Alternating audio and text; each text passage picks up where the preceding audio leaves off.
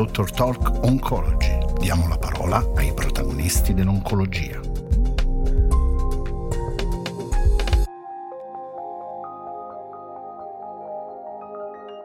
Sono preferibili 4 o 6 cicli di chemioterapia nel trattamento del microcitoma?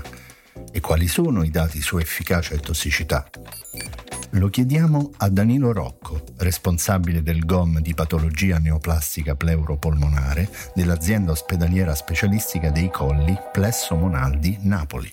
Questo è un argomento eh, indagato da già qualche anno eh, non sono moltissimi gli studi e le meta-analisi al riguardo. Sicuramente il primo ad occuparsene in modo piuttosto analitico è stato Veslems. Eh, con un lavoro un po' datato, 1998, dove paragonava la chemioterapia nel, nel, nel, microcitoma, nel tumore del polmone a piccole cellule, e si occupava di eh, analizzare proprio in questo suo studio quattro cicli verso sei. I farmaci utilizzati erano eh, il cisplatino e l'etoposide. I pazienti non erano moltissimi perché 69 divisi in 34 che ricevevano 4 cicli verso 35 che ne ricevevano 6. Lo studio eh, come si è concluso? Con una differenza in sopravvivenza, in mediana di sopravvivenza di solo un mese a favore dei sei cicli rispetto ai quattro e con un tempo alla progressione di sei mesi nel braccio a quattro cicli verso sette nel braccio a sei cicli. In realtà questo studio non era statisticamente significativo e non mm, metteva un punto sulla durata, sembrava un trend a favore dei sei cicli, ma i dati che venivano fuori da questo studio non erano statisticamente significativi. Eh, col passare del tempo l'argomento è stato approfondito, nel 2016 c'è stata una uh, meta-analisi piuttosto grande fatta da Alvarado Lugna che si è occupata invece di analizzare eh, in modo più complesso e di studiare ben 14 studi con 2550 pazienti e vede anche questo diciamo, topic era 4 verso 6 cicli, cioè se l'aggiunta di due cicli ai 4 eh, precedentemente fatti di induzione poteva eh, aumentare e dare un beneficio in più. Eh, in realtà anche questo si è concluso con un aumento non, eh, non statisticamente significativo della sopravvivenza e a discapito di un aumento della tossicità.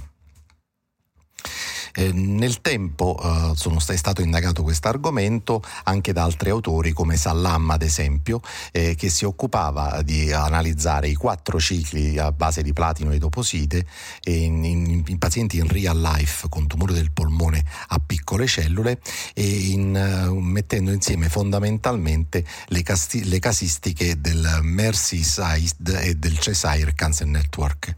E qui eh, venivano analizzati eh, sia pazienti con malattia estesa sia pazienti con malattia limitata e loro oh, consideravano la malattia dividendola in stadi, il quarto stadio dividendolo in 4C e superiore al 4C.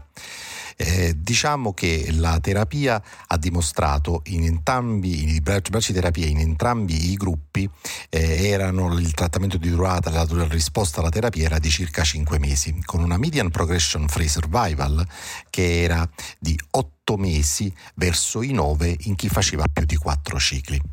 Anche questo eh, aveva una, uno 0,66 di quindi non era statisticamente significativo. E la median overall survival era di 11 verso 12 mesi, anche questo un dato che poteva far capire e intendere un trend, ma che non era sufficiente a giustificare la tossicità poi prodotta da, dai sei cicli.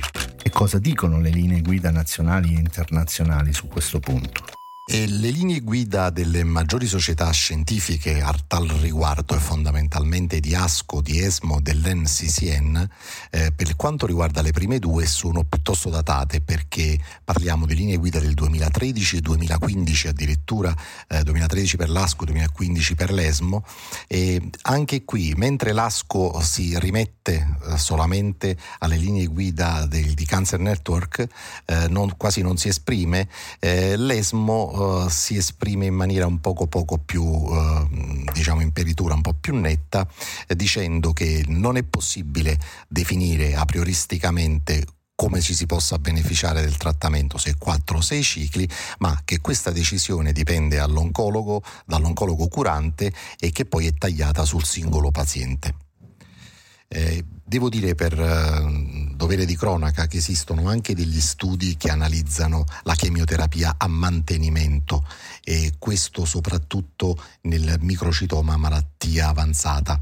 Anche questi sono dei dati che eh, prolungano la sopravvivenza, ma a discapito di una tossicità che poi è abbastanza elevata e il, il prolungare la sopravvivenza non è poi eh, così alto da giustificare un trattamento per lunghi periodi di tempo. E sicuramente le dosi intense, cioè il fare pochi cicli con dose aumentata, invece è acclarato che è una strategia terapeutica che non serve.